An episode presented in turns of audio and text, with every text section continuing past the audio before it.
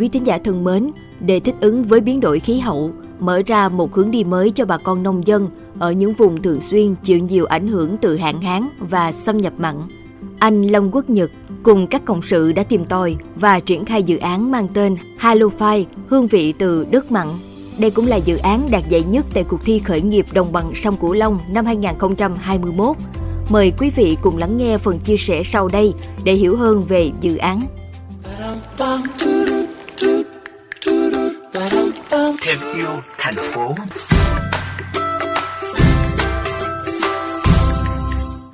Quý tín giả đang cùng gặp gỡ anh Lâm Quốc Nhật, trưởng nhóm dự án Halofy hương vị từ đất mặn. Xin anh cho biết từ đâu mà anh lại có ý tưởng thực hiện dự án này ạ? À?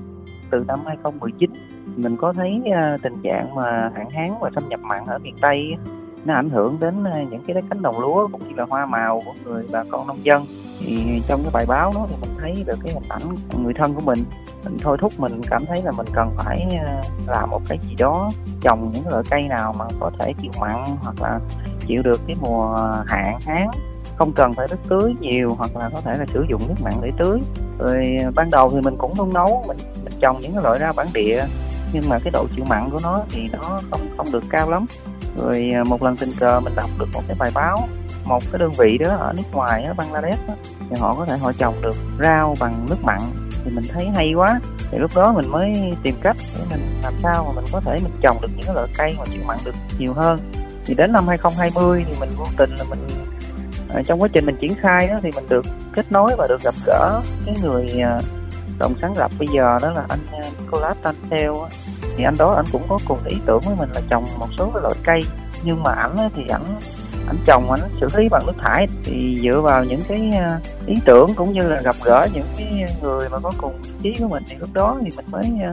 bắt tay vào cùng nhau làm được biết hiện nay dự án đang triển khai các vùng trồng thử nghiệm ở cả miền Bắc, Trung và miền Nam. Đồng thời cũng đã có những sản phẩm được gửi đến một số khách hàng quen thuộc để ghi nhận phản hồi và đánh giá. Vậy cụ thể đó là những sản phẩm gì thưa anh? Tại vì những cái sản phẩm của Halofy đang đang làm là nó nó mới quá. Kim chi nhưng mà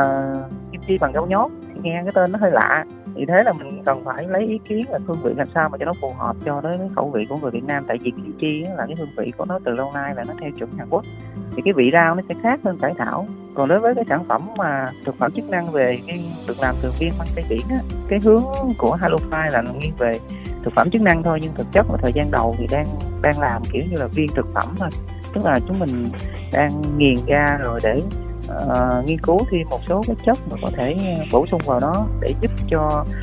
những cái khách hàng người ta ví dụ như nhóm chia ra từng nhóm bổ sung chống oxy hóa hoặc là bổ sung những cái chất khoáng hoặc là vitamin cần vào nhóm khách hàng. Trong năm 2022 này Halofy sẽ cho ra một cái sản phẩm mà đạt tiêu chuẩn ISO uh, ờ, GMP